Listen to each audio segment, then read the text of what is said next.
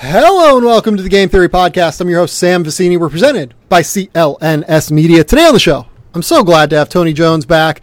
Tony Jones, it's been a while since you've been on the podcast, but uh, it, stuff just keeps coming up. I've been traveling, going to these college games. You've been on a crazy road trip because Utah has uh, started with 16 of their first 24 games on the road.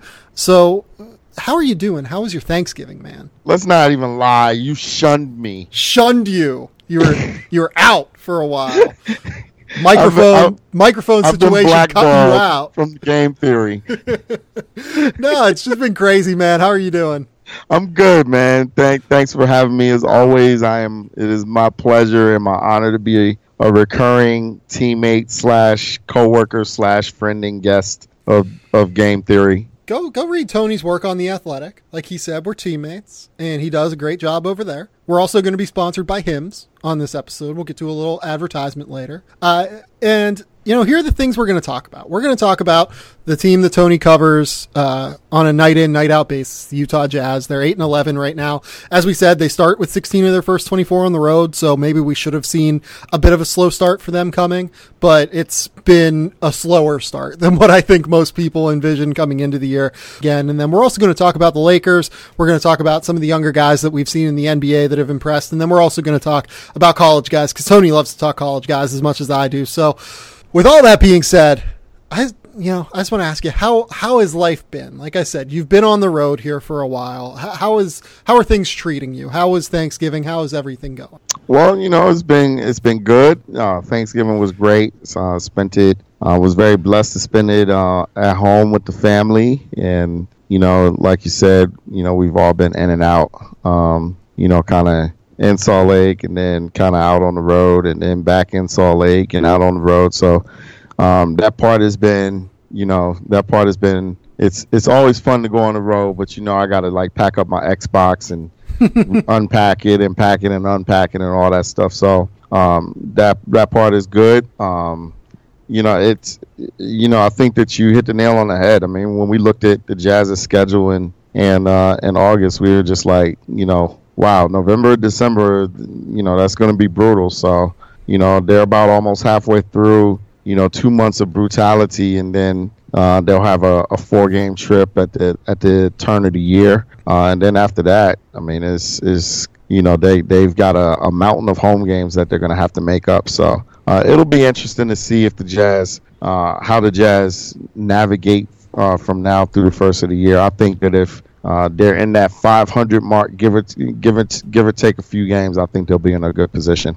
So yeah, they're 14th in the West right now. Uh, but even with that being said, they're like two games out of the playoffs, so it's yeah. really not that big of a deal that they're that far down. They're not actually losing a whole lot of ground here with this late or with this crazy start to the season. But what I'm a little bit more worried about is just the way that they're playing. Uh, th- right. They're just not playing well. Right. Like if they were playing well and losing tight games on the road, right, that'd be one thing. Like it, would be understandable that this was happening. Um, but you know, you're sitting here in a situation where they're 26th in offensive rating. Um, this was certainly supposed to be a season where we all thought their offense would uh, pick up a little bit. They're 14th in defensive rating, which is a shocker for which kind of bad. a lot of reasons, given what this team has done in its recent past. Uh, they're expected to win losses right in line with what it should be. This is not a situation where they're uh, you know, blowing teams out and then losing tight games, and you know their net rating is positive, and you know you, you assume that is coming. Like they've played at an eight and eleven level so far, and I guess I'll start with you just because you see them night in and night out. Um, I'll, I'll kind of give you my take just watching from afar. I've probably watched maybe eight Jazz games this year out of 20, it, like something in that range. Like, I'm not going to sit here and say I'm watching as many Jazz games as like Jazz fans, but I've watched a decent amount. Um, where are you? Where are you at with this Jazz team right now? What what is causing these issues? Well, they're not playing well. I mean, you know, and that's the thing, and and you know, you can't hide the elephant in the room, and that, that's a gigantic elephant in the room, and it's it's obvious. They're just not playing well. They're not executing uh, offensively, they're not executing defensively. I think that the defense is a bigger issue than the offense. I think the offensive rating is a little skewed, uh, especially they had a 68 point game um, against Denver. uh, against Dallas. Dallas, I'm sorry. Um, you know, they had an 83 point game against the Lakers where they didn't really play really well. But there have been games um, where I think that offensively they've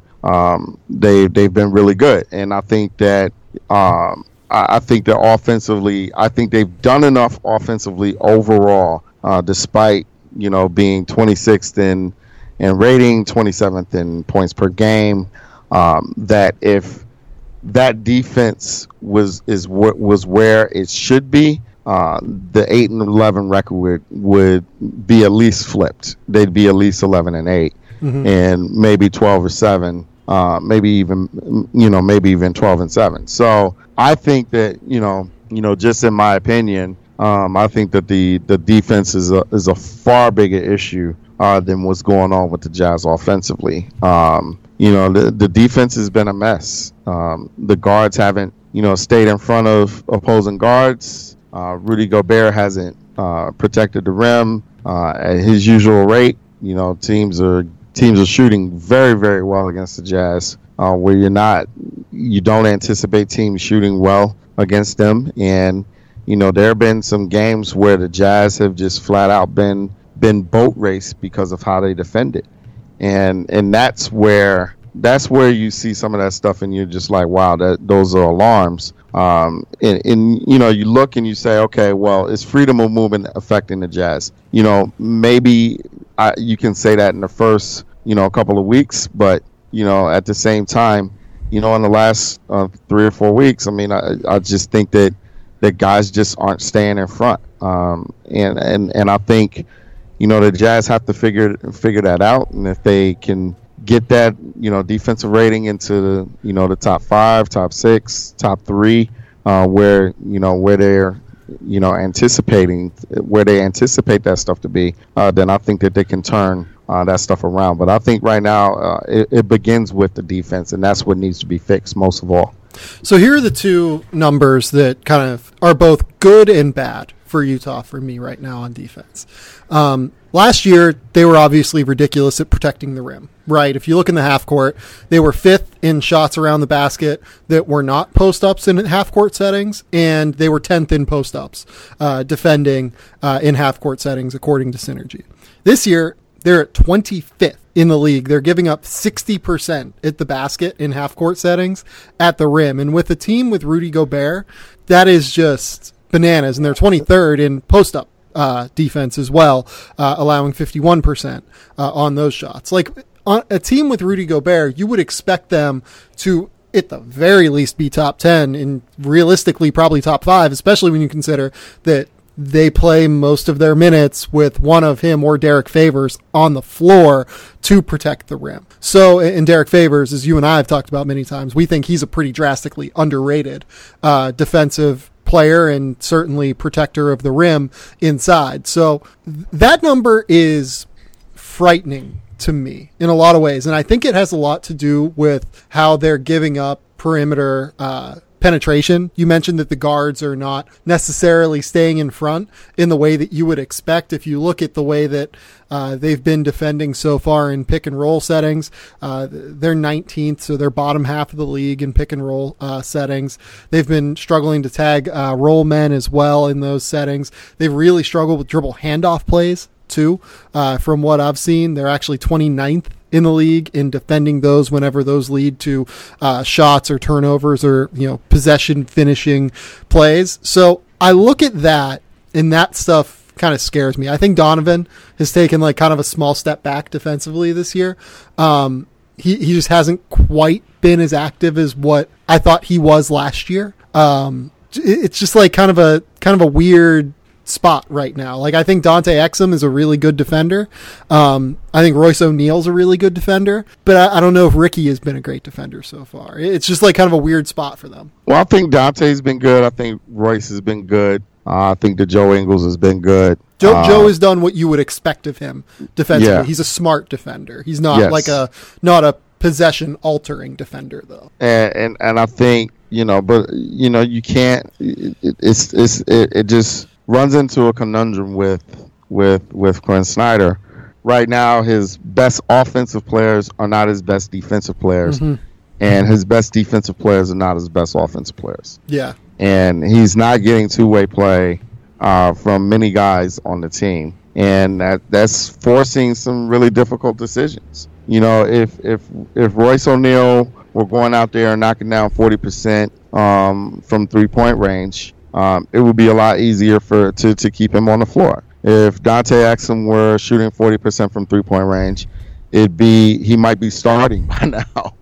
Um, yep. You know, if so, it, it it it forces Quin to to make some some some really difficult choices, and there are some nights where he's kind of damned if he does, damned if he doesn't, um, because of it. So you know what the Jazz need, they need guys to to start performing um, on on both ends of the floor, and it's going to be interesting to see um, what they do against Sacramento because uh, you know Don, Donovan Mitchell's not going to play. Um, so you know it'll be interesting to see if they go offense uh, and put Alec Burks in the lineup, or if they go defense and start Royce O'Neale um, um, in, in, play in place of Donovan Mitchell. So mm-hmm. Um, you know, but uh, you, the, the, the way the, here's the thing.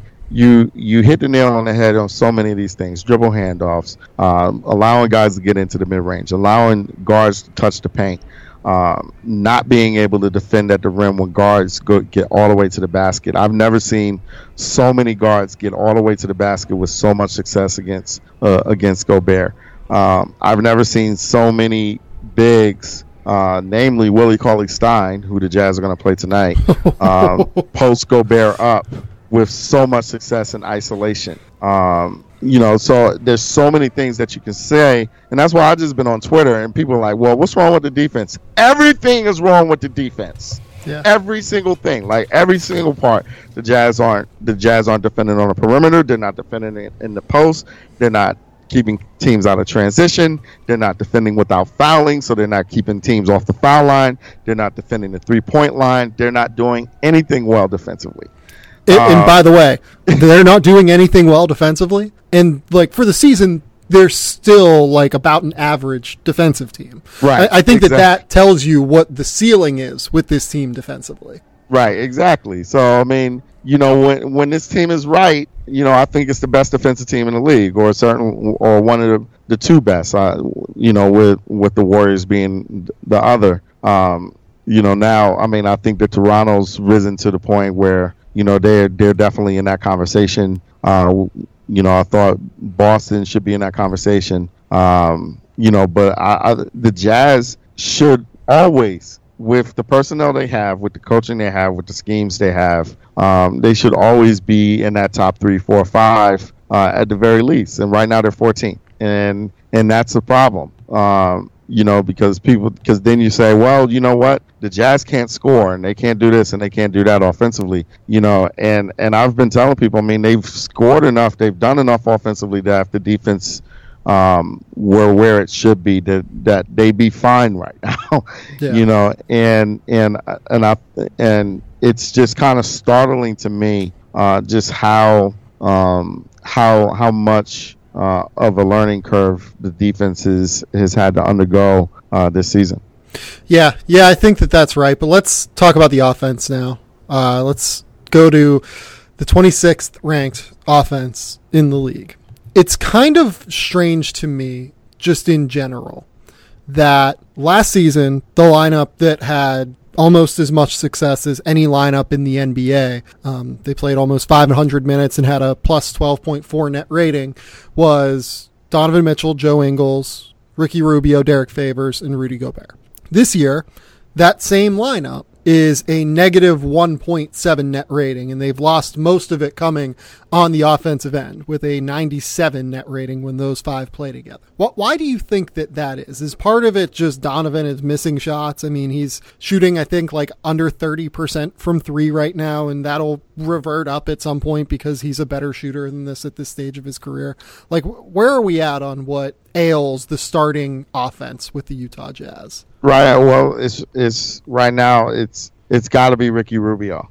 Mm-hmm. Um, I think and, that's right too. And and and you know, I I'm I'm almost to the point where I'm gonna say this, and this is gonna sound crazy, but I think the Jazz go as Ricky Rubio goes. Mm-hmm. They don't go as as as Rudy Gobert goes, or as Donovan Mitchell goes to the point of where they go with Ricky Rubio goes. Now let me explain that. Now obviously Ricky Rubio is not the best player on the team, um, but he is the barometer. He is the guy that when this guy plays well, the Jazz are going to win 80% of the time. And when he does not play well, they're probably going to lose almost 100% of the time. And that's how important he is to what they are doing right now. Um, you know, it, when when he can shoot the ball well and he can make teams um, make teams respect his jump shot to the point where they have to space out on him, which opens up the Joe Ingles, Rudy Gobert pick and roll, which opens up Donovan Mitchell's driving lanes, which opens up, you know, which opens up, you know, uh, pace and space for Jae Crowder, which opens up, you know, just kind of everything. When he's running the fast break well, when he's, you know, when he's pushing the ball after made baskets and getting him into sets and getting the Jazz into sets um, with plenty of time on the shot clock. You know, the Jazz are are difficult to beat, but when he's playing like he's playing right now, they're really easy to beat. And you know, the and, and Ricky's probably had about two or three really good Ricky Rubio games this season, and the the rest of the season has been been a struggle. Um, and it's been like that on both ends of the floor. It's been like that offensively. Uh, you know, he's shooting 32% from three, where it's kind of where that number's probably needs to be up by 36, 37%. Um, he's not finishing at the rim. Um, you know, he's that's something he, he's never done though, and that's something he's never done. Um, you know, but but you know the Jazz know about that. But it's the other stuff that he has to do yeah. that he hasn't done. Like he's got to stay in front of the opposing point guard. He hasn't done that. He's got to keep his turnovers down. He hasn't done that. That that's uh, a big thing I wanted to kind of mention with the offense. Their turnover number is crazy right now. Like yeah, they're, it's, they're in the it's really bottom bad. five teams in the in NBA. turnover percentage, In right? turnover percentage, yeah, Like, yeah. it's crazy. Like th- that's not what you expect. Isn't their of- turnover percentage around 17 right now? Yeah, it is. And Yeah, that's, that's- not what you expect out of Utah. I mean, I guess that they were they had they had a 15.7 last year, but like when I think of the Jazz, I think of like a well drilled offense, a team that tends to make like the right decision outside of the occasional like shitty Donovan Mitchell contested jump shot um, that Donovan is capable of making, but like it just kind of misses or makes sometimes. Um, still probably like a negative efficiency shot. Um, it's just very strange to correlate this smart, high IQ Utah Jazz team with as many turnovers as they commit. Well, I will say this: there are a lot of uh, there's a lot of opportunity within the Jazz offense from possession to possession to commit a turnover because they, I mean, you know, I gotta watch every team, but I mean, they go through so many actions uh, within a 24 second possession. Um, that you know sometimes it's, it's it's easy for them to turn the basketball over. That being said, you know having a 17 turnover percentage, I mean you're going to be an eight and 11 team. I mean there's so many numbers that you can throw out that that make uh, that tell you why the Jazz are where, where they are right now. Um, you know, so I mean, and and that's one of the things that starts with Rubio. I mean, they've got to stop turning the basketball over. They've got to they've got to get more shots up and they've got to start making the shots. And that's the other thing. They're not making the shots. Right now, I think they're, uh, are they last in the NBA in three point percentage? 27th, I believe. They're believe. 27th. Yeah, so, 31%. so, I mean, you know, they're, they're near the bottom. They're they're not shooting the ball well. Um, they're not making the shots they do. They do generate, um, you know, they generate a lot of wide open shots, but a lot of those wide open shots are conceded to Rubio and Don, Donovan Mitchell. Um, you know, teams are teams are contesting Joe Ingles uh, a lot. They're contesting uh, they're contesting Mitchell a lot. So, um, you know, and I said Donovan Mitchell that they're leaving open. Is Don, I'm, I meant to say Dante Exum. Yeah. Um, you know, so it, it, this this is the problem. They're turning the ball over way too much, and They're not making missing way too many free throws, and they're not missing shots, and they're not making shots, and they're not defending. I mean, it is a a smorgasbord of of maladies that um, are dooming that have that are dooming the Jazz right now. Um, Typically and that when being you- said, But Huh? like typically when you have such a like just across the board number of problems, that is what strikes me as a team ripe for like a shakeup move, right? Um, in Utah's case, I don't know that I would do that.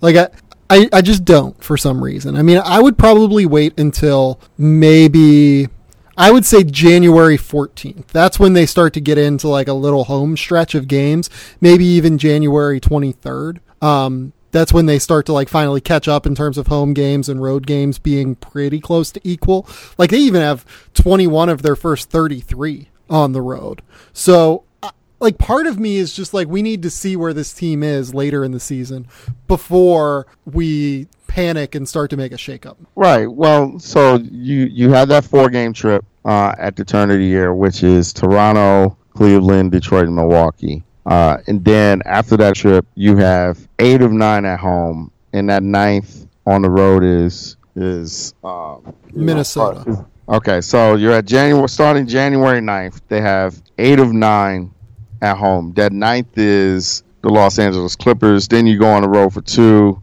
at Minnesota, at Portland. Then you have another four at home, which is like Atlanta, Houston, Phoenix, uh, and San Antonio. So you're basically Yeah. you're basically playing 13 and 16 at home from from Jan- from from January 9th uh, to February 9th. So in, in those 16, you have Orlando, you have Chicago, you have Detroit, you have Cleveland, uh, you have Minnesota, you have Atlanta, you have Phoenix. uh, Phoenix, and you have San Antonio. I mean, so you have eight eight games against teams that are currently not in the playoff picture um, of those thirteen that are at home. So you know that's and you know the it's it's it's it's a prime time for. It's, it's a it's it's a it's a schedule designed uh, for the Jazz to be able to to make up some ground. yeah. Yeah, it is. So if you don't make up ground in that time, then guess what? You might you might have a roster shakeup a little bit. Yeah. I think that I would go a little bit earlier than that. So like they have this Magic Lakers Bulls Pistons stretch, right? Yeah. Um and then like even the Cleveland game uh here on January 18th. Like January 14th, January 18th, if they're not figuring it out yet, that would be I think my window to like look into a move. A- And like I think I would start with Ricky Rubio being the move. I think that there's probably a couple teams out there that would consider him. Um, like I saw Matt Moore tweet that he thought that it would be funny if the Timberwolves and Jazz just swapped point guards. Uh, and I do think there's some validity to that, but Jeff Teague's like not exactly a great defender, so I don't know how he would necessarily work with Quin Snyder in this uh, defensive scheme. Uh, he's just not strong enough on ball typically. So I don't really know what the move is for them, but they have enough pieces. They have enough roster flexibility. They have enough salary flexibility in terms of guys that are somewhere between like 7 million and 15 million that they could really go out and kind of make any move here that they wanted to. Um, the crazy thing would be to me, this is like kind of the prime Bradley Beal spot. Um, if they really wanted to like go crazy with it and like do something like that, uh, this this is like they're kind of the exact team that I look at as someone who should get into the Bradley Beal sweepstakes, who typically wouldn't be in like the superstar sweepstakes, just because he has three years left on his deal, uh, or at least three playoff runs left on his deal. Um, he fits well with Donovan Mitchell on the floor. Hopefully, you would think. Uh, he does play okay defense. Like he's not going to be like an above average defender, but he's not going to kill you defensively. And he would absolutely transform their biggest weakness, which is the jump shooting. Well, so I I think and and here's the thing. I mean, we're talking hypothetically, right? I mean, I've I've talked to a jazz source um, in the front office, and this is what they said. Like, look, we didn't bring this uh, group back to give up on it within 20 games. Right. This is all hypothetical. If we're in 45 games down the road, Right. and this still hasn't turned. Right. You know, so I mean, you know, right now, currently, today, I mean, th- this front office is committed to this group. Right.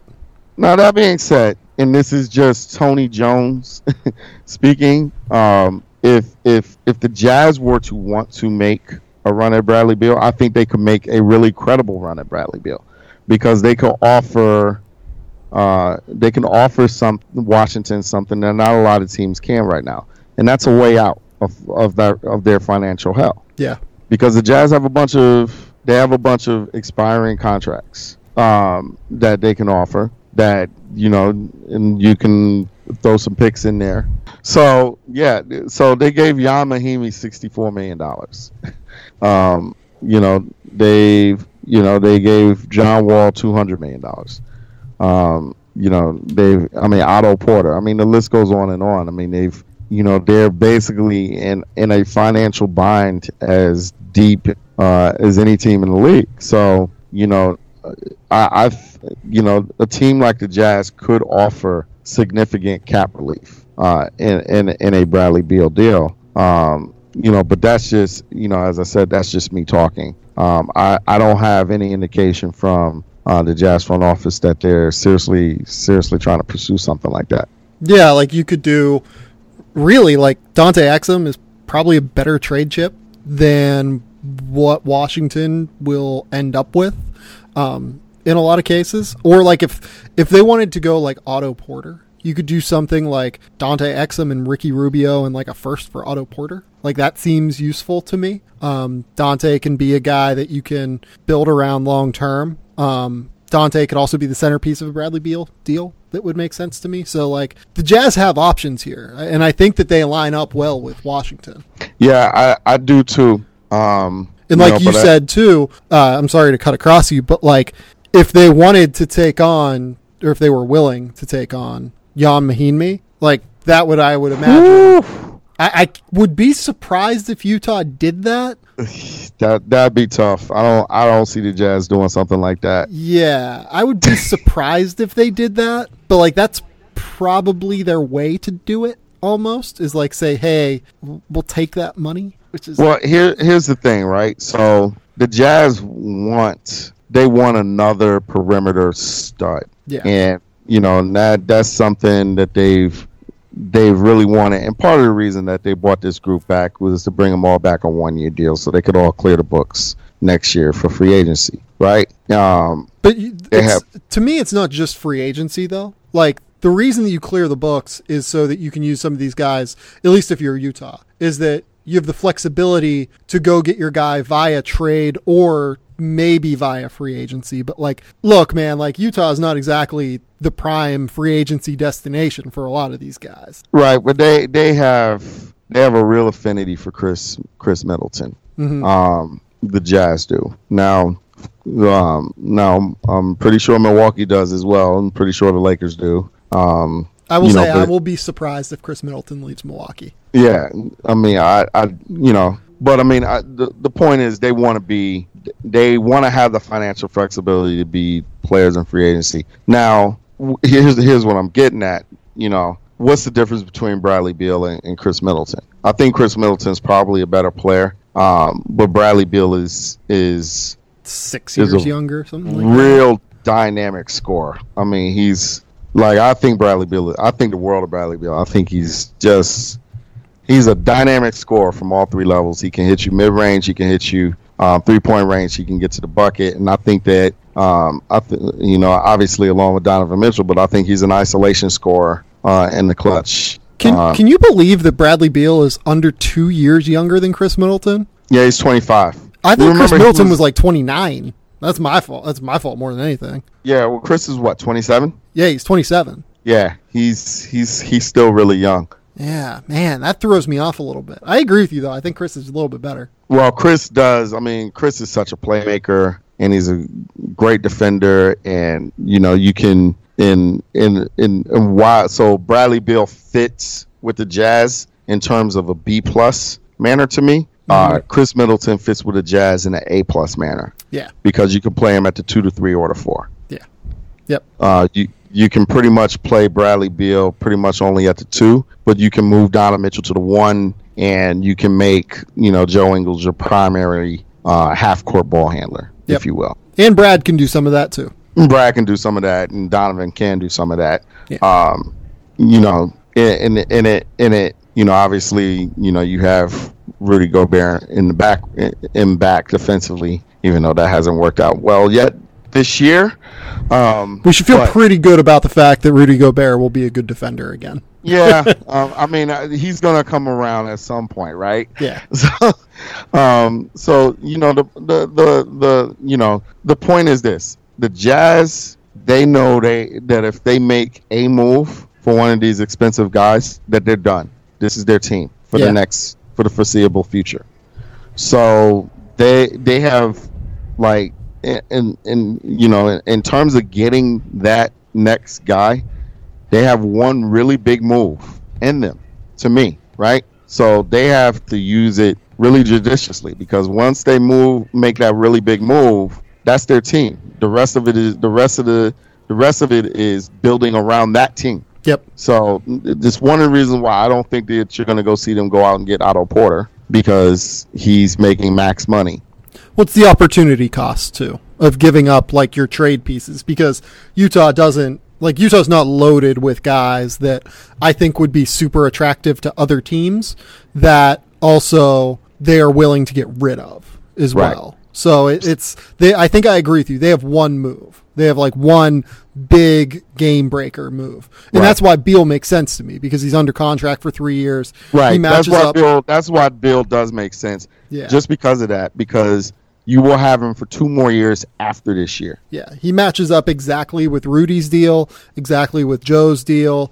Um, you have Donovan for the foreseeable future, so that's not a big deal. But like he allows you to, and if you don't move Dante in that deal, although I find it hard to believe that you could get Bradley Beal without moving Dante, um, that like he lines up with Dante's deal as well. So like that's just kind of the time frame for me. That that's the piece where like I look at it and I'm like, okay, this is this is the guy that they should push their chips in for.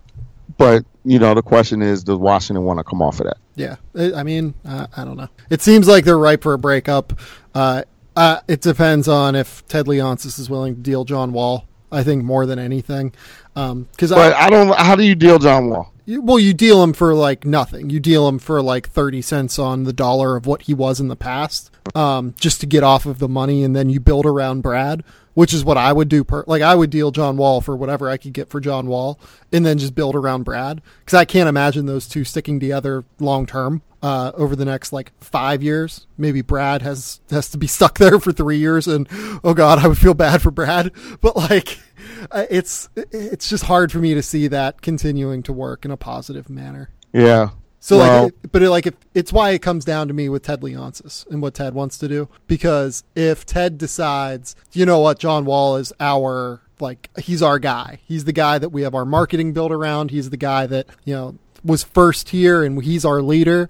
And I want to keep that guy. Then I don't know how you keep Brad. Well, I I think the thing with John Wall is you're paying him two hundred million dollars. So I, I just think that you're just I think you're stuck with him. And you're not trading him Um, for the next year because of the trade kicker. Well, you can try, but he's got that trade kicker, which is ridiculous. And you know, I think that the only team that can really there's one team out there that I think you know that makes sense, and that's probably the Lakers. For John Wall? Yeah. Oh God, I hate that idea so much. And we'll we'll transition we'll transition into the Lakers here real quick. Oh God, do I hate that idea so much? it's, it's the only thing that makes sense. Miami makes sense, I think, because Miami, you could convince yourself that like, okay, they star hunt and they specifically get guys into shape um, with their conditioning Yeah, so- program. Is Ted Leonsis going to take back all of that dead weight that, that Miami has? Maybe because some of it might not be that dead. Like, Oof. Uh, I mean, okay, I mean, like if, Bam, if you could get if you could get Bam and you could get Jo- Kelly Olynyk. Well, you're, I don't think you're getting both Bam and Josh for John Wall. Then why are you doing that? Then and why why would you even make that? Like, Spec- just specifically to get off the money because John Wall's been like kind of sneaky bad this year. like you're doing it only to get off of the money, I think, and getting like one young piece in return. Like, and because you think that Brad and John probably aren't going to want to coexist together for a long time. Hmm. It's tough. Like it's a tough move, I think. Hmm. I I like if I'm Washington, I'm I'm just hanging up unless Josh Richardson is is a centerpiece of the deal. Okay, let, us say it's Josh. Let's say it's Josh and Kelly, and then if you do it this summer, you have to use you have to throw something else in. So like, let's say it's like James Johnson. So if you're getting Josh Kelly and James Johnson for John Wall, you're building now around John around Bradley Beal, Josh Richardson, Otto Porter, and kind of pieces. We'll just call them like pieces, right? And then you can decide if you want to keep Otto or not too. Um, my guess is that Otto Porter is probably not on the Washington Wizards at some point within the next calendar year, just because he's the guy that makes the most sense to me to move. Um, they're just like everything lines up well to move him, is my guess. Um, but like I, I don't, I don't know. Like they're screwed no matter what they do. I guess is my thing, unless you just decide to get off of all of the money somehow. Yeah, I, I don't know. Ugh, that's that's a rock and a hard place. So let's move to the Lakers. So like you you mentioned the Lakers. The the reason that I think the Lakers don't really make sense is cuz I think they'll want Brad Beal. And I think that they will decide we're only going to give up our best pieces for Beal and not John Wall. Right. Not here Brad wants to go to the Lakers anyway. Not a crazy thought. I don't think. Like I, I, would that would make a lot of sense to me. If he the other team that I think makes a lot of sense, and I mentioned this on the last podcast, is the Clippers. Say the Clippers were willing to do something like Tobias Harris and like Jerome Robinson or like top, let's say like Tobias Harris and like Shai Gilgeous-Alexander for Bradley Beal. In no! order, I think it's a bad idea. But no, hear me out. You're, here's why Shai's you, untouchable. Here's why you do this though. Well, no, no, no. It'd have to be Danilo Gallinari. You'd have to throw in like Gallinari and Shai Alexander. The reason that that you could make an argument that that makes sense is that you could have Bradley Beal plus two max cap spots, and you could say, hey, we've got our top 25 player in place already for the next two years. Come join this guy, is a pitch to free agents. I mean, you can have Jerome Robinson and Danilo Gallinari and a couple of our first round picks. But you can't have Shai Gilgeous-Alexander. He's but untouchable. I, see, I think the Lakers top that offer though. In like the way that if you're the Clippers, the way that you can top the Lakers offer is by throwing in Shai. I think. I think Shai is going to be a monster. So do I, but Bradley Beal's already a monster, and you can sell other. You can't really sell other free agents on Shai. I don't think. What if you What if you getting Kawhi next year? But that's what I'm saying. Like, isn't your sales pitch to Kawhi, "Hey, we're going to compete now," and isn't Brad a better piece to compete now than? So Shai Tobias Harris and well, Jerome, no, it has to be Gallinari. It has to be the Gallo. It can't be yeah. Tobias. To keep the two max cap spots, it has to be Gallo. I'd I'd I'd I'd cry if I were Doc. but if you're Doc, you're getting Bradley Beal and you have two max cap spots. So like, yeah, it sucks for this year, but then I'm, you can I'm, like I'm giving up a point guard that can be an all star. You're getting a shooting guard that is an all star. Yeah. I, but like, what are do we, like? I love Shai too. I think he's a great player. What are the odds he's as good as Bradley Beal? Like it, that that is still like an 80th percentile outcome for him, probably even being I as mean, good as he is now. I mean, let's say okay, so right now. So who's the best player in the draft right now? Is it so? Probably Zion. Or are you talking no, about? I'm talking year? about in this draft, this rookie class that's in the league right now. It's Luka. It's Luka or DeAndre probably. It's probably Luka, just straight up. Well, I think it's probably Luka, and I think second is is is is uh, Jaren Jackson. You can make that. I'm totally fine with that. If you want to. I think I think Jaren is special. I agree with you. Jaren's very very good, and it's uh, the light is coming on quick with Jaren. By the way, too. Yeah, that dude is he's he's something else, and I'm talking about he's something else on both ends. I like mean that's the, the, that's what we talked about last year on the podcast. Like he is to me, he was by far the best defensive prospect in the draft. Well, we talked about Jaren. Yeah. Me and you talked about him, and I said he's he, and I said he's Kevin Garnett defensively. Yeah, I'm with you. Okay, and I, I remember saying that, and we we talked about that. Here's the surprise: he's been really good offensively. Yeah, he has. I mean, I, really good. I did not expect this offensively this quickly. Not even, not even a little bit. In his last, not even, not even close. His I three mean, 20 point games in his last nine games. Uh, he's averaging 15 points in his last nine games. He's, like, he's so I knew that Memphis was going to be good because of Conley and Gasol, but he's turned them. Jaren has turned him into a monster because he's become a foundational piece. Yeah, yeah, he has.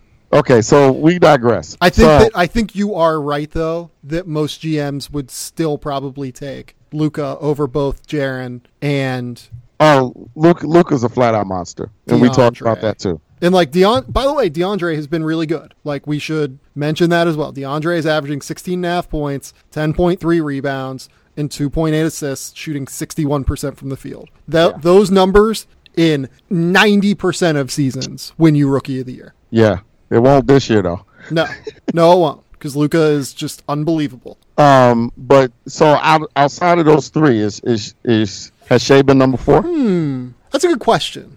I, I don't know. I haven't decided which one I would take of him or Trae Young yet. Um, I, I'm taking Shai because Shai can defend. yeah, but Trae's been really good on. Trae's been really good. Trae Trae's now that's the one I've been wrong on because I I did not expect uh, Trae to be nearly as good as he's been. Not nearly, and I, I did say I did think that he'd be um, a pro because and not because of his shooting and scoring, but because of how good a passer that he is. Um, he's a next level passer, Yeah, but you know I didn't expect him to be at, anywhere near as good as he's as he's been. I mean, I'll, I'll throw a name out there. Like Collin Sexton's been really good since Ty Lue got fired, Well, he's been really good since like all of his veterans was like, "Yo, he's trash." which is crazy. Like Cavs fans gave up on him after four games. The vets gave up on him after six games. And like since then, all he's done is averaged like 16 points on a 57% true shooting percentage. Uh, I watched him last night against Houston, and he was just possession after the possession after possession after possession, just isolating against James Harden and just going to work. yeah. It was hilarious. he can get separation with ease. That was the thing that I talked about pre-draft with him. He was the guy that I trusted most, along with Trae. Trae gets Trae gets really good separation, but with Trae, it's all separation backward typically. Um, with Collin, he gets separation going forward toward the basket as well as going backward. He's just not as good good enough shooter yet. But just because he's so quick, like I always believed in that kind of working out. Yeah, uh, he's he's He's been he's still really bad defensively. Like we should mention that. But like well, yeah, he's really bad defensively. But I think he'll figure it. Like he's been really good. Like he's been among the better rookies. He's probably not as good as Shai though. Is what it comes Yeah. down to. Yeah, I I agree. I think Shai probably is. Number four. I think that's right. Miles Bridges has been really good too. But I think you're probably right. Well, Miles Miles Miles has been kind of role role guyish. Yeah, for sure. You know, he's been good, but he's been like, you know, come in, catch and shoot, you know, three and D, Go out and You know, transition. go, you know, get out and transition, get on Sports Center once a week, Yeah. you I know. think, I think you're right that Shai right now has probably been the fourth best rookie. I mean, and and so if you look at that and you look at his upside, I mean, uh, I, I don't know, man. I'd have a hard time giving him up. Even for Bradley Beal, I'd have a hard time giving him up. under normal circumstances, I would agree with you. The only thing that throws me is the free agency aspect of it all. The fact that you could convince that you could use Brad to convince guys like Kawhi and all these other dudes to come. Well, I mean, it's game over if the Lakers go ahead and get Durant, right? Probably. Yeah, I think that's true. I don't know if they're going to, but like, who knows? Who know? Like, who, the, that's the other thing too. Like, is Kevin Durant more likely to choose the Clippers if they have Bradley Beal or if they have Shai Alexander? Well, I mean, I I thought with the Clippers, I mean, the the, the elephant in the room is Kawhi Leonard. Right. Like I, I would assume Kawhi is the most likely guy with the Clippers, but I would think that your first call is still probably Kevin, right? Yeah, still probably Kevin. So, even though Kawhi has been terrific this year. so yeah, like I don't. Uh, if it comes down to Bradley Beal versus Shai Alexander, I would still make that move. I would still trade Shai for Bradley Beal, knowing that it could be a circumstance where by next year Shai is averaging like 18 and seven. I mean, can we can we just take a few minutes to talk about how good De'Aaron Fox has been from year one Oh, to I year love, two? I love De'Aaron. I've talked a lot about De'Aaron on this podcast. He is he is the best. He's just been so good. I think he's the most improved player in the NBA. Uh, Yeah, I I think so too. yeah, like just from year one to year two, it's been unbelievable. He The turned he, he yeah. turned into a franchise point guard, and he just single handedly made Sacramento um, a playoff contender. yeah, and I think they're a playoff contender. I watched them last night against Golden State. They're le- Sacramento's legit. Like I like I'm going into this game with the Jazz and the Kings, thinking that the Jazz have very little chance of winning this game. yeah. Part of this is that I don't. I don't think they're gonna stick. Like we're starting to see Bjelica come back to earth a little bit. Um, I think that they're probably gonna move him on Shumpert at some point, uh, who has been a very good player for them, which is like given where he was at some point, uh, like even this offseason, that's like kind of crazy. Um, you do hear the rumblings about like Chris Haynes reporting that uh, the Kings like are not super happy with the way Dave Joerger is handling uh, Marvin Bagley's minutes. So like I think that that stuff is all eventually going to kind of catch up with them. But they are they've gotten Bogdan back, and Bogdan has been. Uh, maybe a little bit less efficient shooting twos than you would expect, but he's been pretty good uh, so far for them. He's been exactly what they were hoping, I think, off the bench. And I don't know. I don't know, man. I think that I think they're going to fall off a little bit. I think it's like a 35 win team, not a 45 win team.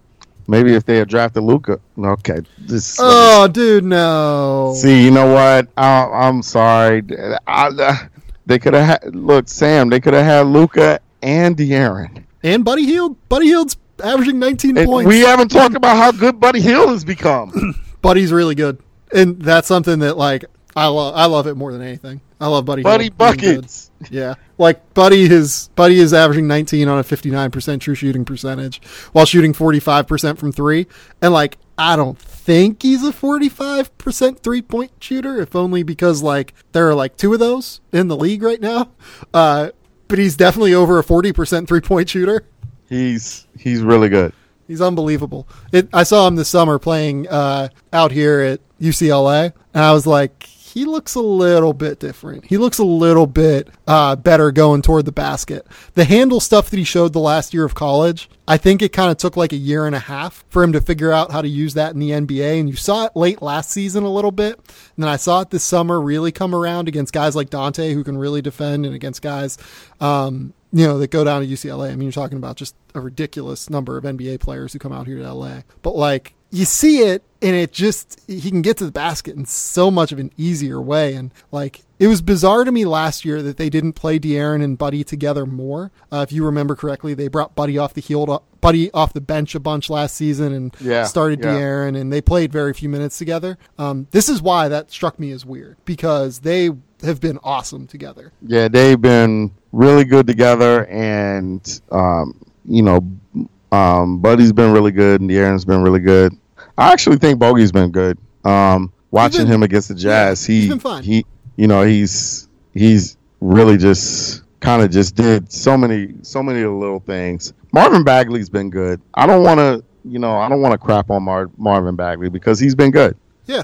And and he gives them you know that's the thing he gives them an, him and, and Willie Cauley Stein you know both of those guys are elite athletes and they complement the skill of of the perimeter guys. Yep. Um, yeah, I, I I'm I, I'm really impressed. I'm really impressed by what the Kings have talent wise. I'm impressed by Dave Joerger, the way he's handling them. Um, you know, it's it's um it's really really interesting. Yeah. No, I agree with you. Um, let's let's talk about the Lakers real quick because we kind of we digressed in like 45 different directions. This is what we do, Sam. It really is. It really is what we do. Um, every single time we podcast, and it's funny. But before we do that, 66% of men lose their hair by the age of 35. Tony, I'm sorry, but you were one of those people, weren't you? Because I certainly am one of those people. Uh, this is this is going in a bad direction. Oh man. Uh, the thing is, though, is that when you start to notice hair loss, it's too late. Uh, it's easier to keep the hair you got than to replace the hair you've lost. Uh, if that hairline's slowly starting to move backward, you don't want to feel like in a year from now that, you know, I should have done something. I should have, you know, back in November 2018, I should have finally made that move to go get Hims. And, and forhims.com is a one stop shop for hair loss, skincare, and sexual wellness for men. Uh, it's a really, really great product. And the best part about it all is that, uh, Thanks to real doctors and medical grade solutions, you can treat hair loss now. Uh, these are well known generic equivalents to name brand prescriptions to help you keep the hair you have. Uh, these are real prescription solutions backed by science. These are not gas station counter supplements, whatever you find on the road. Uh, there's no waiting room, no awkward doctor visits. You save hours by going to forhims.com. It is so easy. You just answer a few questions and the doctor will review and will prescribe for you. And then the products are shipped directly to your door. My listeners get a trial month of Hims for just $5 today while supplies last. See the website for full details. This would cost hundreds if you went to the doctor or a pharmacy. Go to forhims.com slash game theory. That's G-A-M-E-T-H-E-O-R-Y F-O-R-H-I-M-S dot com slash game theory. Forhims.com slash game theory and you'll get that trial month of Hims for just $5. Let's talk about the Lakers. The Lakers have righted the ship uh, as basically everyone assumed they would at some point. Um, uh, if I remember correctly, they have won something like, uh, I believe it's like seven of eight, like right in that range, right? Yeah. And in those seven of eight wins, and I'm actually not sure what they did against Orlando this afternoon. Um, but do you want a spoiler alert? Yes, I do. They lost. Okay. Orlando has been sneaky good, by the way. Um, and we should at some point maybe not this podcast, but another podcast talk about that. Um, we've seen some just ridiculous LeBron James performances.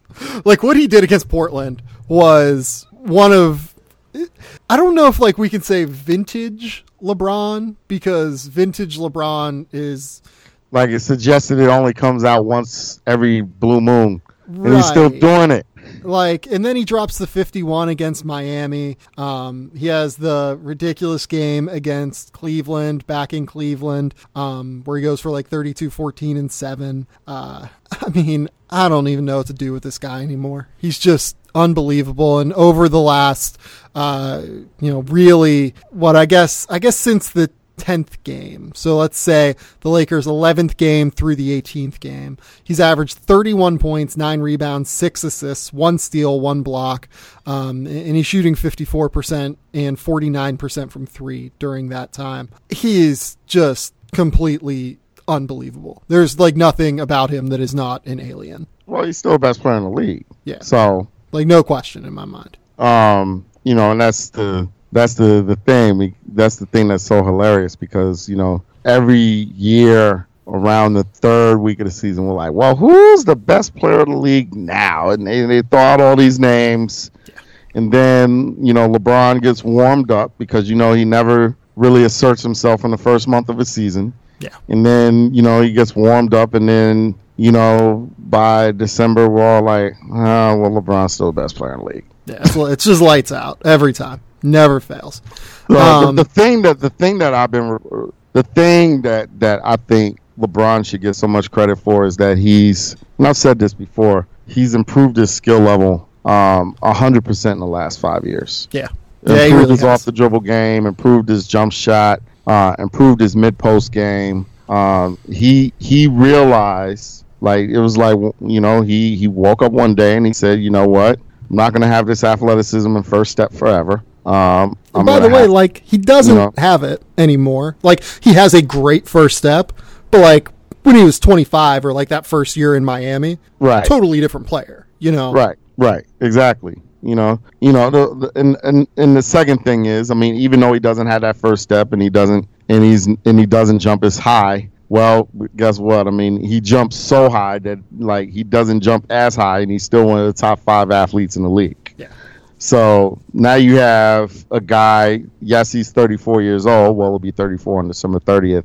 Um, but you know, he's still, you know, rather than being the greatest basketball athlete of all time, he's still, you know, one of the NBA's top five athletes. But oh, guess what? He's still one of, you know, the three best pure basketball players. Yeah. You know, so you put that in the six eight frame, and you put it in a guy who knows how to take care of his body and a guy who says, you know what, guess what? I'm not going to play defense on most nights because I'm going to save my energy and I'm going to preserve myself. Um, you still have a guy who's capable of throwing up 28, 8, and 8 in his sleep. well, that's just how it is. And he's got some, some really dynamic athletes that he's playing with. Um, and I, I, you know, I've, I realized, I think in the first three weeks, I, I say, you know what? Uh, LeBron's going to get one in LA, if not two. And it, you know, it, it's probably not going to be this year, obviously. Um, but they're gonna he he's so elite that they're still gonna go get uh, an elite athlete. I mean, an elite player, uh, maybe two. And I think that you know that coupled with the uh, the Warriors probably losing Durant, uh, uh, LeBron's gonna have a chance to to absolutely get at least one during Yeah. uh, during the life of this contract. I think the big question is just who they get this summer. Uh, we'll see what that ends up being, but let's kind of talk about the young guys. And I want to talk first, though, before we get into them. JaVale has been really good. Really good. he's been really, really good.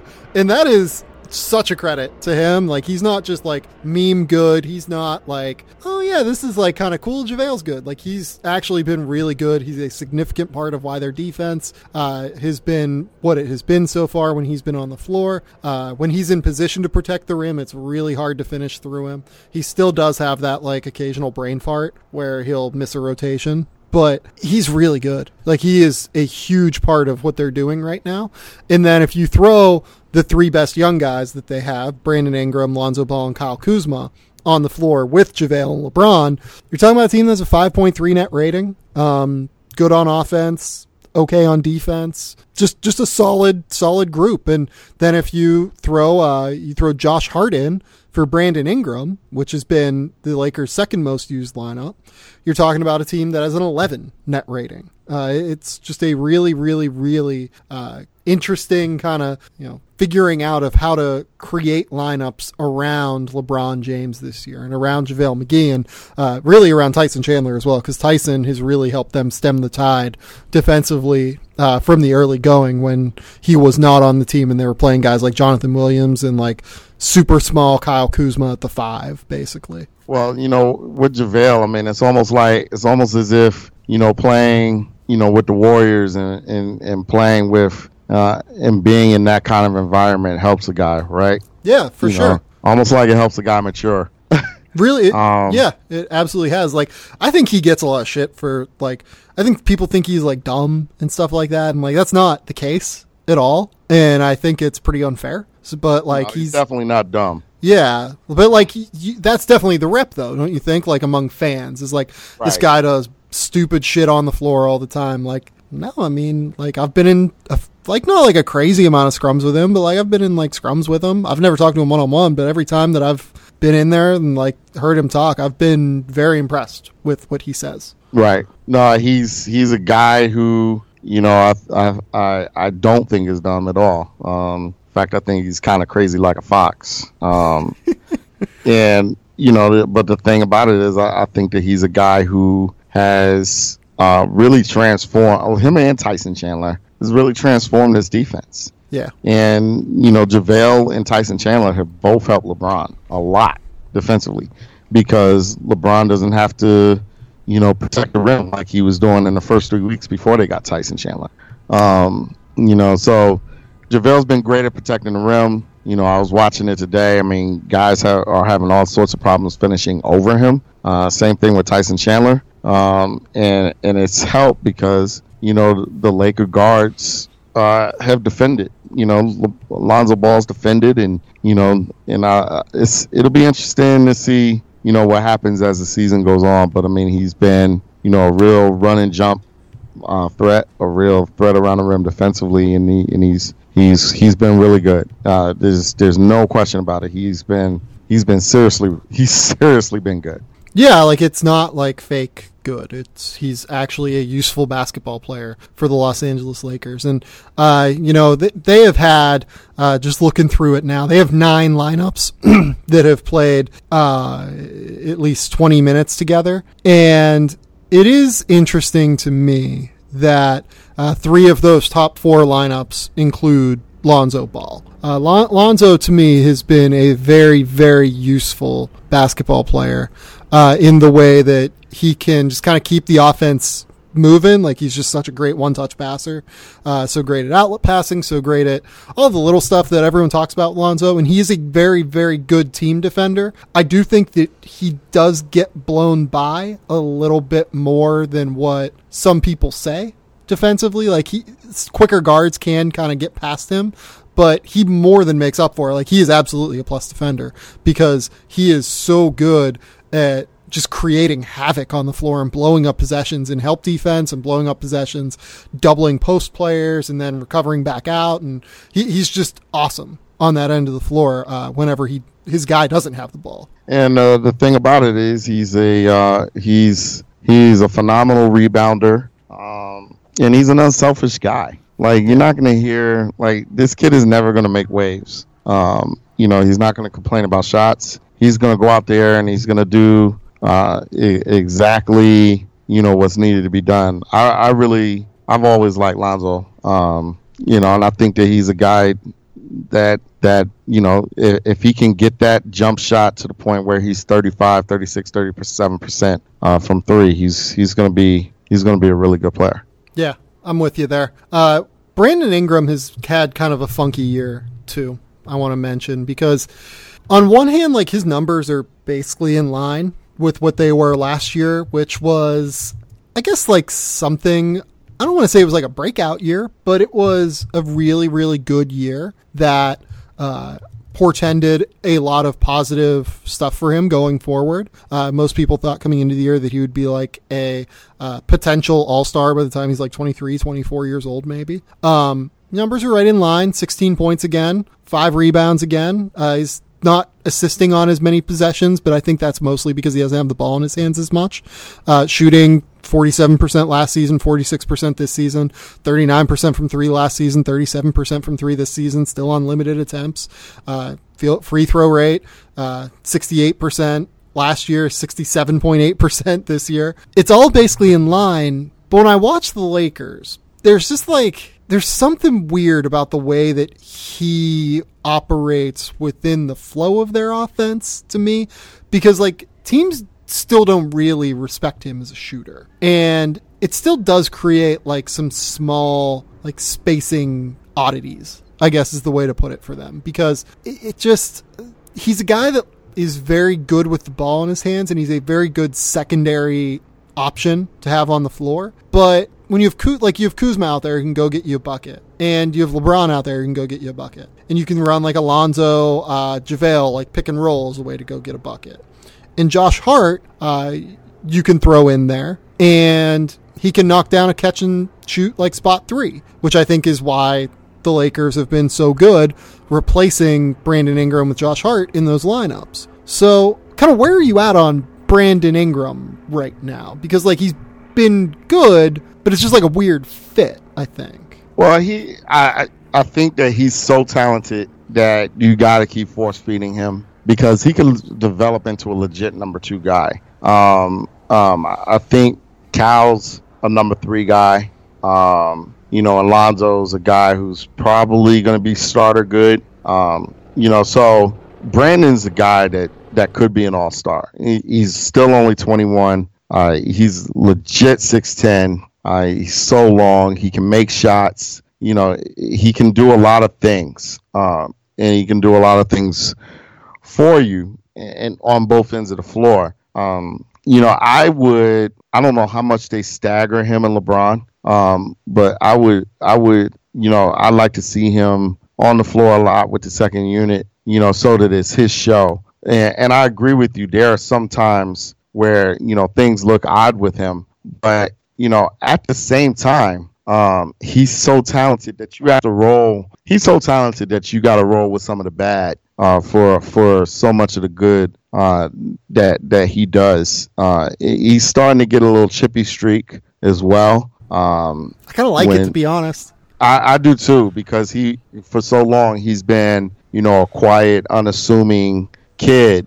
Um, you know, so so that part I, I, I- I've actually I actually like. Uh, he's starting to stand up for himself a little bit. I mean, he, obviously he went he went way too far with the Houston thing. Um, but you know, he's a guy that, that I just think that he's he's so talented that that you gotta ride him and you gotta develop him and, and kind of see where it goes with him. Yeah, you mentioned the idea of staggering him and LeBron a little bit more. Uh, 88% of Brandon Ingram's minutes this year have come with LeBron on the floor. Yeah, I'd I'd put that down to about sixty five to seventy. Like I know why why they want to do it because I mean you want to kind of be on the floor with him and and and kind of you know not um you know, not have that burden on his shoulder. But I think he's good enough that you can run him with the second unit. You know, my whole thing with the Lakers is is is I like this team as is, and I like it a lot less when Rajon Rondo is healthy because Rajon doesn't have the self awareness to to just get out of the way. He's if he's going to be on the floor, he's got to run the show. Yeah. And the, the craziest thing about this is too like Lonzo's minutes are also at like 89% of his minutes being with LeBron. yeah, So like at least one of those two I would run more with the second unit. Uh, like it, it can be either, I think. I would probably default with Brandon. I, I agree with you. But yeah, like I, I'm with you on that. Like I, w- I would I would attach Kuzma a little bit more to LeBron and that with that's LeBron, right? yeah, that's what they've done. Uh, their most commonly played two man lineup is Kuzma and LeBron. But yeah, like I, I think that with Brandon, I, I would want him being. It helps him develop. I think to run the second unit too. Yeah, yeah, I I agree. I mean, you want to force feed him, and you want to get him to the point where he's a legit star in his own right. Yeah. Like he's the guy on the roster. He's the guy that's on the roster. That's on team control. That's not named LeBron James. That can be an all star. Yeah, I think that's right. Um, let's talk about college guys. This is this is what you love, Tony. You you love to talk NBA draft as much as I do. And Yes. who has stood out to you? Like who's I guess that we can we can do it this way. Like among the guys you have a certain preconception going in as much as I do. Um who has stood out for you in a positive manner that you have not expected to be as good as what he is? Ooh, okay. Well, Bol Bol, Oh man, do I disagree with that?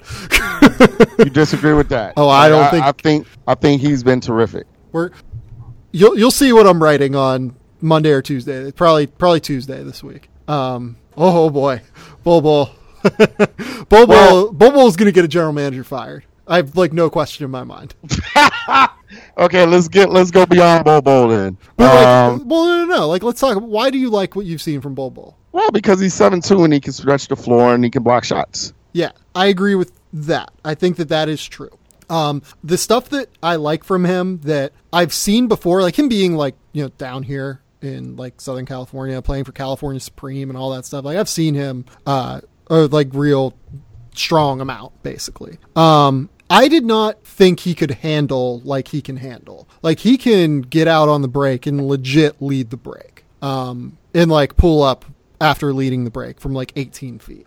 That stuff is crazy to me. He is he's like the most situational player in the draft, I think, because if you put him in a scheme where you want to switch a lot of actions, he can't guard anyone. No, he can't guard anyone. So like you basically are like Portland should have him very high on their board because they play soft pick and roll coverage. They allow their center to shut down the paint. Um, Utah, I think, could have Bol pretty high as well. Um, they're not switching Rudy out onto guys. They're comfortable, kind of making uh, making it work, switching around their five man. But like if you put him in a situation like Golden State, for instance, Or Houston. or Houston, like he can't do that. Um, Right. so and, and like a lot of other stuff too. Like he he does a lot of lazy shit on the floor. He gets winded after like six minutes and then can't do anything. Like he's there. There are questions there for me still. Um, I, I think I've probably like I had him at 14 coming into the year. Um, I've probably slid him up a little bit, but like I, he's like top. He's like maybe top 10 for me. Like I'm not like I'm not like all in on Bol yet. So you're not on the Bol Bol train. No, not yet. Okay. Um, where are we on Rui Hachimura? About where I had him coming into the year. I had him in the top ten coming into the year. Um, probably would have him right around there. I mean, like, I, like I've written the story on Rui. You know, um, like I, I love that kid. I've talked to him ten times in the last like eighteen months. He's awesome. Uh, he's a great athlete. He has NBA size. I am very worried about the defense. Uh, that's just being real. Like I am worried about the fact that he seems to struggle when he gets put on an island against guards, and he seems to often be at his best as like kind of a small ball five. Um, you could say like Brandon Clarke's kind of their small ball five, but Clark defensively uh, kind of helps out a little bit more than everyone else, and you know runs out to the perimeter and recovers and does everything else. So like I'd say Rui is more of their defensive five, and I don't really know if he can do that at the next level. Okay, so my question with this: Are you scared? Are you scared to take J- Ja Morant in the, in the in the lottery? Oh, I've only watched one of their games so far. Um, I am scared to take anyone that skinny in the lottery. Yeah, He he does he does need to he he- does need to, but, but I think the kid can go. But he can. You rem- huh? He can definitely go. I think he can go. Like I think he can play. I think he's a really good player. Yeah, like he had, I think he had a triple double last night. He had 29, 13, and 12. He's Um, really skinny though. He's very, very skinny. Uh, he fights in battles, though, man. Like, he plays super hard. Um, he wants to defend. He tacks the glass at like such a high level. Uh, he made six threes last night. Like, if he's gonna make, I'll, I'll put it this way: if he's gonna make threes at like a thirty-eight percent clip, I'm less worried about taking him in the lottery. Okay, okay. I, I will be. I had him as like a late first round guy coming into the year. I'll probably slide him up to like top twenty or so. I'm scared of Naz Reid. Terrified. Terrified. I'm terrified of Naz Reid. I think he's a backup center though in the NBA. I okay, whatever. I mean, my question is that I, I I'm just like he has a load of talent and a load of athletic ability. I don't think he can defend. Yeah. I don't think he's he's never going to be able to defend on the floor. He's never going to be able to protect the rim. I mean, I think you're right. I think he's a backup center. What, what do you think of Rui? You, I didn't get your. I didn't get your take on Rui. I'd feel a lot better than him if he can develop into a thir- 35% three point shooter. I agree with that. Yeah. I think. But I, I, will say this: I don't know if he can do that or not. That's hard. he, I don't think he can do it now, but I do think that the fact that he's developed um, from 15, he's developed his game out to 15 to 18. The fact that he's done that in two years, that that that's encouraging to me. yeah, I agree with you there. Um, who are some? Who else? Because it, tells me that he works on his game. Yeah, definitely a definitely a worker. Um, no, yeah, no qualms and, there. and he's and he's and he's a really really great athlete. He he I mean he was you know obviously he's not the he's not purely the athlete that Zion Williamson is, but he's every you know he was every bit as physical as Zion when he went up against him. Yeah, like he doesn't have that explosiveness, but he's Right. fluid. He's the thing that's most underrated about him is just how strong he is. He Yeah. is so he is a, he is like their strongest guy on that team by far. Like I think he might have been their strongest player like last season. Um, Yeah. Like he continues to just like put on good weight that doesn't really affect his quickness or explosiveness. Um, so that that that I like. I'm scared of every guy that's currently in a UCLA uniform. Uh, yeah, I agree. They're not very good. I'm scared of all those guys, every last one of them. I, I was really on the. cr- I'm. Oh man, I, I like Kris Wilkes. You're going to say Kris Wilkes, right? I like Kris, but I mean he's not well coached. Yeah, but like here's here's so I, I'm going to go to bat for Steve Alford, which is just begging for my mentions to die. Um, he has to deal with Jaylen Hands. Uh, Jaylen Hands is not very good. Um, I, I like at least at this level. Uh, he's a good basketball player, like for most levels, but he is just the worst defender. Um, he go and watch how much he struggles to contain penetration. Go and watch go and watch what Coby White did to them, for instance, and go and watch what um uh Daishan what the fuck is the kid's name from um Deishuan Booker I think is the kid's name from Long Beach. Uh, go watch what he did to like Jaylen Hands and their defense. It was just it's a joke what he can he can't do anything defensively. Um, he also doesn't really pass the ball all that well. Um, likes to dominate the ball like the most impactful injury in the Pac-12 this year um, really may I wouldn't say like most impactful injury in the country because like fucking Darius Garland's hurting right now, Right. but like Tiger Campbell going down like really Yeah, hurt that- UCLA. That screwed them. Yeah, because he's really a, a very underrated player, and not having him makes their life a lot tougher. Well, he's the only guy on that roster that can get guys in the right spot, get them in a set, and get them to run the set. Yeah, right. And and and, Tiger, you know, obviously he played for La Lumiere, and and he's not afraid to look at Moses Brown and and Kris Wilkes and be like, no, we're going to do this. That and he can throw an entry pass to Moses Brown too when Moses gets a chance. Good lord, can no, because nobody else can. Yeah, and like Moses terrifies me too. I mean, Well, uh, Moses terrifies me. yeah. Um, I I don't know if he'll be one and done or not. Um, I hope not. Yeah, I, I hope that he is not because he needs to put on good weight. Um, yeah, I don't I don't know what to do with UCLA. Uh, they're messy right now. Um, trying to think who else who else has been impressive. Eric Paschall has struggled a little bit more than what I thought he would this year. Uh, he came off a great summer. Like I had him like right outside of the first round, but like I think that I hoped to move him up and haven't because I just he has not been efficient enough offensively to make it worthwhile. Um, oh, oh, I know who I want to talk about. Nickeil Alexander Walker. Uh, he has been awesome so far this year. He has been absolutely awesome. Um, I think he's been good. I like him. He was terrific against Purdue, and he was really good against Northeast. The thing, the thing I like about Nickeil is that he's playing for Buzz, Buzz Williams, yeah, and and I think he's, I think Buzz is a terrific, terrific coach, and and I think Buzz gets people better, and um and I the thing about Nickeil. I think he's gotten better over the summer. Like I think Yep. he's legit improved.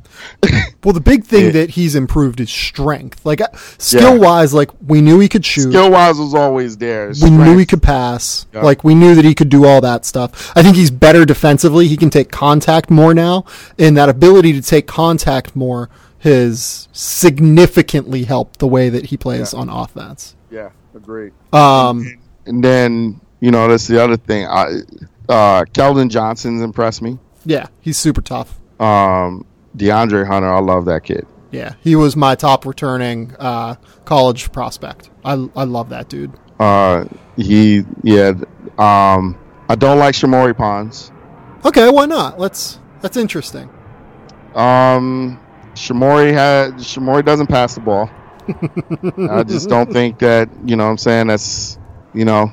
I mean, I and for what he does, I think he needs to be three inches taller. It would You know what I mean? It'd certainly help. Um, where are you at with Tremont Waters? I don't know. Like I don't I don't really think he's a pros. Like I, I don't, don't want to say he's a not a prospect, but like he's certainly not like a top 40 prospect or anything like high. Like I would take like Dylan Windler ahead of him at Okay. Belmont. Which like if I'm doing that, like I think Dylan's like a good second round prospect uh, who might go like top 40. So like I don't like Trey. He's too small. He doesn't really defend. Yeah. He can't finish inside. Um, did He can give. He can shoot and he can get from point A to point A B. can he shoot? can can he? Well, you're right. Well, you know, a lot of shots he ends up taking ends up being contested because he's five nine. Right, like that's the problem though. So like he's he's shooting 26% from 3 this year. Um that Yeah. like he can't I don't I don't know how he scores efficiently. And if you're that small cuz he's probably what five nine without shoes, Yeah. you have to be able to score efficiently off the dribble. And you have to be able to really really distribute. And I like the fact that through the first 3 games or like 4 games maybe, he was really really good at distributing without turning the ball over. But the two best defenses he played in his last two games that are long and athletic and can cause him problems, Florida State and then Oklahoma State today.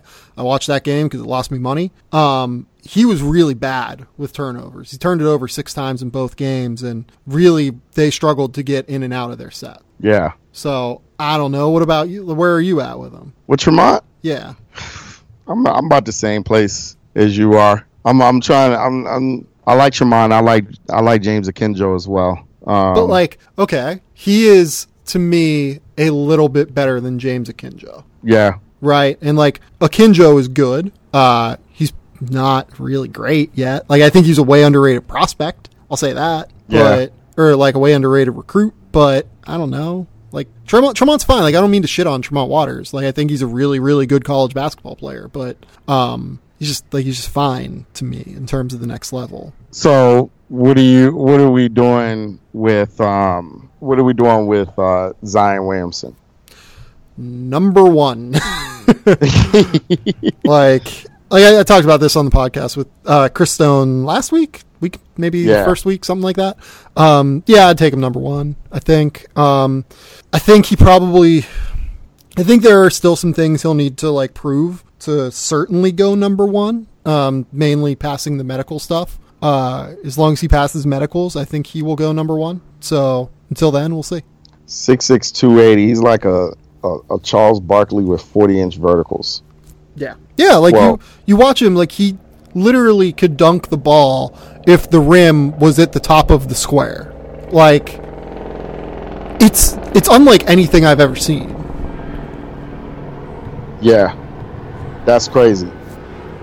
And what? Are, where are you at on Reddish? Let's talk about him because like let's just talk about all three of the Duke guys, and we'll finish with the Duke guys. I love Cam. I think he's super talented.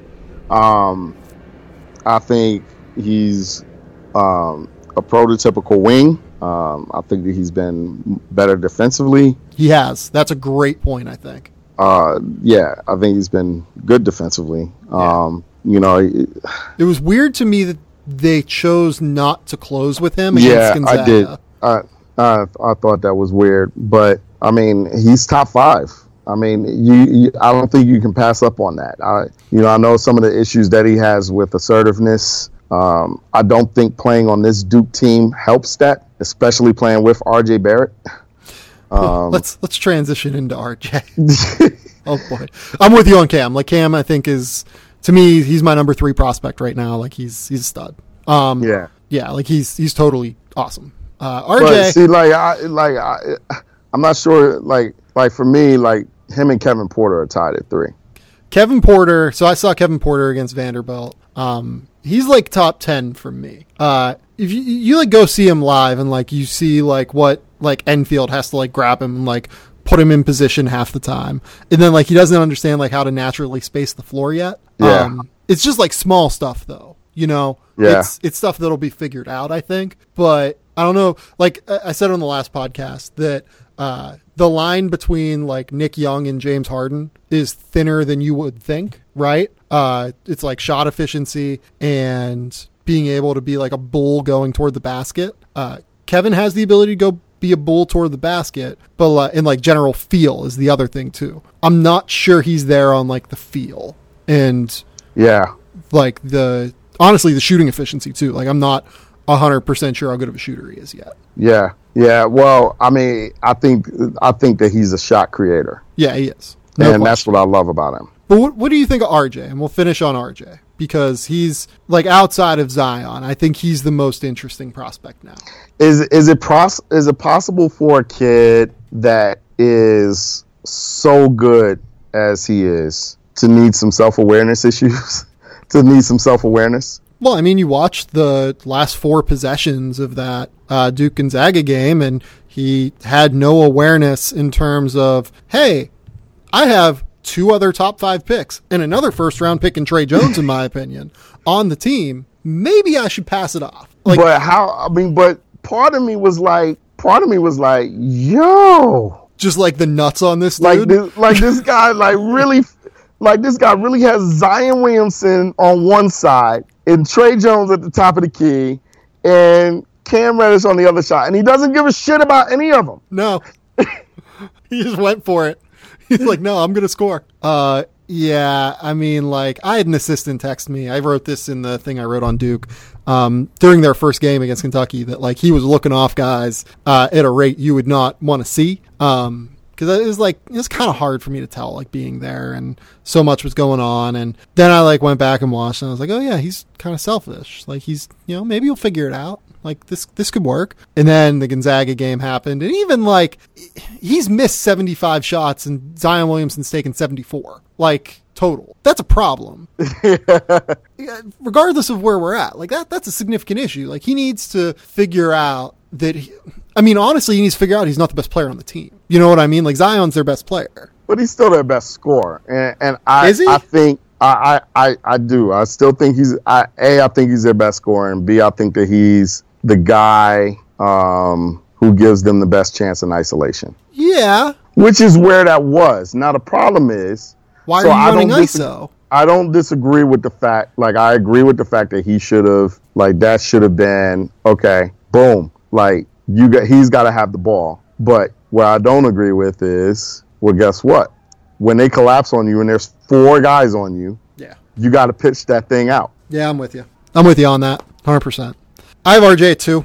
I think he's still one of the safest guys to take in this draft. Um, we know he's going to be good at some level in the NBA. Uh, he's a hard worker, but it's that, that was bad luck. We'll say that. That was bad Yeah. luck. Tony, tell the people you've got coming up this week. Um, well, we're gonna be on the road, and I got good stuff coming up on uh, Derrick Favors and and how selfless he is, and I got uh, other game action uh, for you, and and it should be it should be fun.